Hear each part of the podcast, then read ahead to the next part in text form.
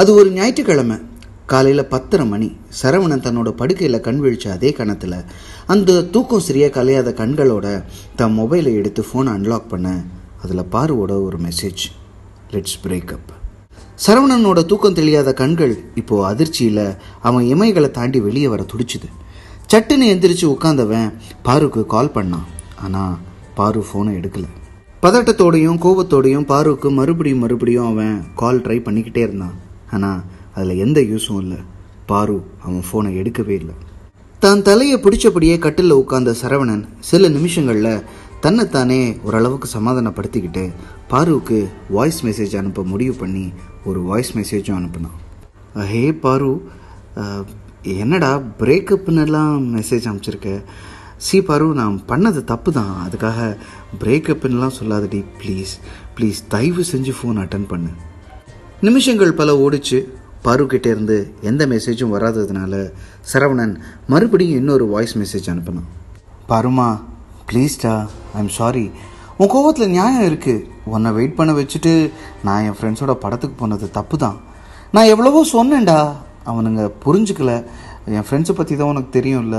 I'm sorry baby நேற்று படம் முடிஞ்சு வெளியே வந்த உடனே தான் இந்த பிஜு பையன் சொல்கிறான் தேட்டரில் இருக்கும்போதே நீ என்னை கேட்டு ஃபோன் பண்ண அப்படின்னு. அப்போவே நீ எல்லாத்தையும் கண்டுபிடிச்சிருப்ப அப்படின்னு நான் டவுட் ஆனேன்.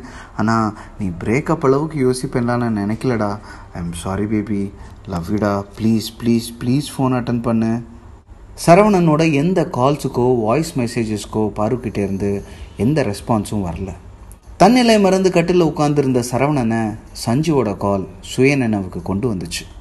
அவன் அந்த ஃபோனை அட்டன் பண்ணலை. ஆனால் அந்த காலை பார்த்த உடனே சரவணன் தனக்குத்தானே பேசி திட்டிக்க ஆரம்பித்தான் ஷிட் நேற்று இந்த சஞ்சு பொண்ணு என்கிட்ட பேசும்போதே நான் உஷாராயிருக்கணும்.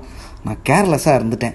ஏன் தப்பு தான் அப்படின்னு சொல்லிக்கிட்டு மறுபடியும் பாருக்கு வாய்ஸ் மெசேஜ் அனுப்புனான். பாரு சஞ்சு ஃபோன் பண்ணியிருந்தா அவளால் தான் நீ கோவமாக இருக்கேன்னா ப்ளீஸ் ஃபோன் எடு பேசிக்கலாம். சஞ்சு உன் ஃப்ரெண்டு தான் ஆனால் அவளை நம்பாத. அவள் தான் எனக்கு ப்ரப்போஸ் பண்ணான். நான் ஓகே கூட சொல்லலை. ப்ளீஸ் ஃபோன் எடு. தயவு செஞ்சு ஃபோன் எடு. உன் காலில் வேணால் விழுறேன் ஆனால் அவனோட அத்தனை முயற்சிகளும் தோற்று போச்சு. பாருக்கிட்டேருந்து எந்த ஒரு ரெஸ்பான்ஸும் இல்லை.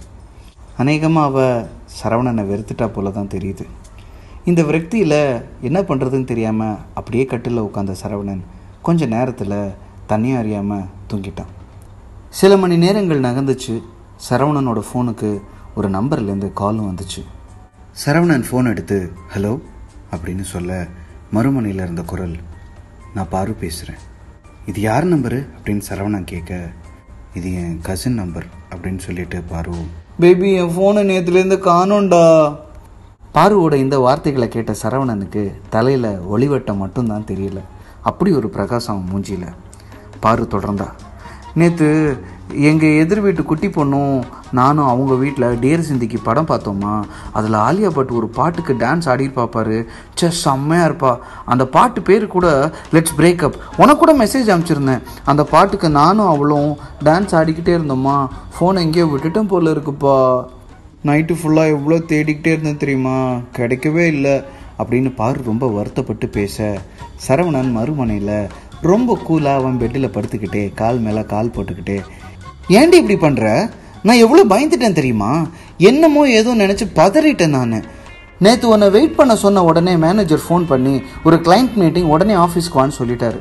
மொபைல் வேறு சுவிட்ச் ஆஃப் ஆகிடுச்சு உன்னை அனாவசியமாக வெயிட் பண்ண வச்சுட்டேனே அப்படிங்கிற கில்ட்டி ஃபீலிங்கில் சாரி கேட்கலான்னு காலையிலேருந்து உனக்கு ஃபோன் பண்ணுறேன் ஓகேப்பா சாரி பேபி நீயும் திட்டாதடா அப்படின்னு பாரு சொல்ல.